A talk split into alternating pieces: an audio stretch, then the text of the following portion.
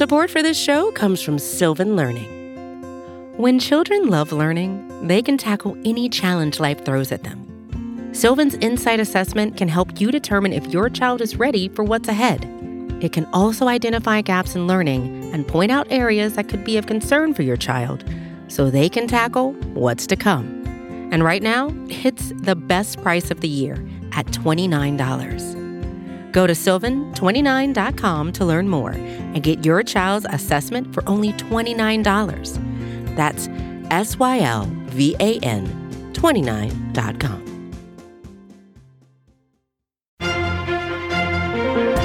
good, everybody? Welcome to the SB Nation NFL Daily Kickoff brought to you by DraftKings. I'm Rob Stats Guerrera. It is Friday, February 4th, 2022. We're going to kick off your day with the biggest stories in the NFL. But before we do, we remind you that DraftKings Sportsbook is an official sports betting partner of the NFL. Download the DraftKings Sportsbook app today and use code SBNNFL for a special offer when you sign up. That's code SBNNFL only at DraftKings.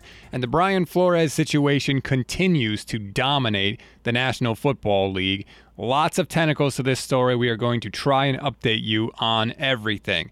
First, former Broncos general manager and current Broncos personnel advisor John Elway issued a statement in response to the allegations made about he and the team in the Flores lawsuit, and he didn't pull any punches. Quote, While I was not planning to respond publicly to the false and defamatory claims by Brian Flores, I could not be silent any longer with my character, integrity, and professionalism being attacked. I took Coach Flores very seriously as a candidate for our head coaching position in 2019 and enjoyed our three and a half hour interview with him. Along with the rest of our group, I was prepared, ready, and fully engaged during the entire interview as Brian shared his experience and vision for our team.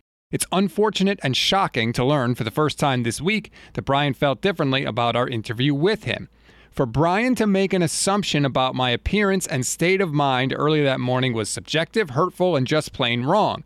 If I appeared disheveled, as he claimed, it was because we had flown in during the middle of the night, immediately following another interview in Denver, and were going on a few hours of sleep to meet the only window provided to us. I interviewed Brian in good faith, giving him the same consideration and opportunity as every other candidate for our head coaching position in 2019. Not wanting to feel left out, the Giants also released a lengthy and detailed statement themselves that said, among other things, that the decision to hire Brian Daboll was not made before Brian Flores interviewed for a second time, that Bill Belichick had no insight into their hiring process, and that Brian Flores was indeed a legitimate candidate for the job. Brian Flores himself did not agree with that assessment. He told Jay Williams of NPR's The Limits podcast I think there are back channel conversations and back channel meetings that are had that oftentimes influence decisions. I think the Giants' hiring process is a clear example of that. Bill Belichick is a clear example of that. His resume speaks to that. It was clear to me that the decision was made with his influence. That's part of the problem that needs to change. There needs to be a fair and equal opportunity to interview and showcase your abilities to lead and earn one of those positions. Now, technically, Flores is still a candidate for the Houston Texans job. There was a report that came out yesterday, multiple reports, in fact, that the three finalists are Flores, Eagles defensive coordinator Jonathan Gannon, and former NFL quarterback Josh McCown. However, this might not be what it looks like. I'm going to read to you now from ProFootballTalk.com. This is Mike Florio writing. The Texans have no choice but to regard him as a finalist. If he were immediately dropped from consideration after filing his lawsuit, that would become immediate and persuasive evidence of retaliation, while many seem to think it's appropriate for a company to blackball someone who dares to exercise their legal rights arising. It is not. It becomes a separate violation of the person's rights.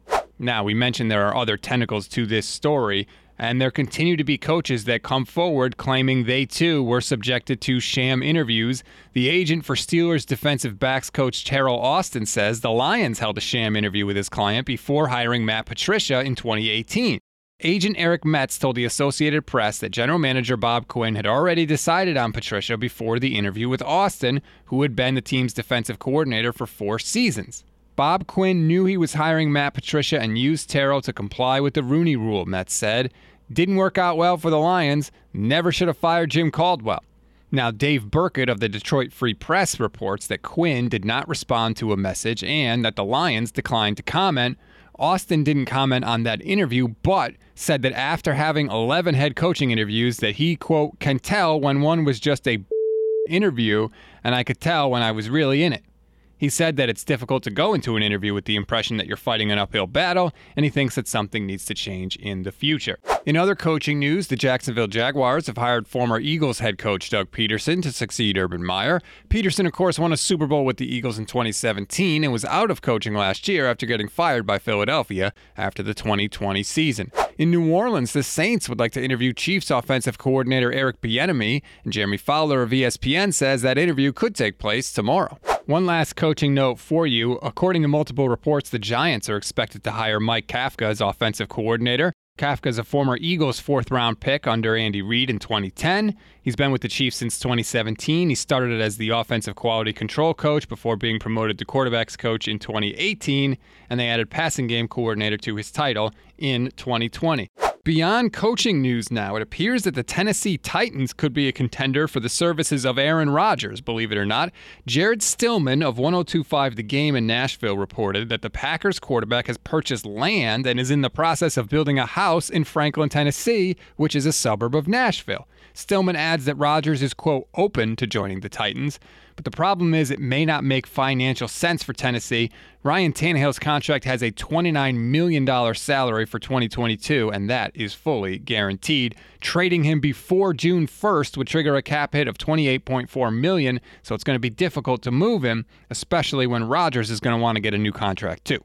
That is the latest news in the world of the NFL on Friday, February 4th, 2022. Follow the SB Nation NFL show now so you don't miss an episode. It is the best time to follow. We have a ton of big name guests coming up for you next week.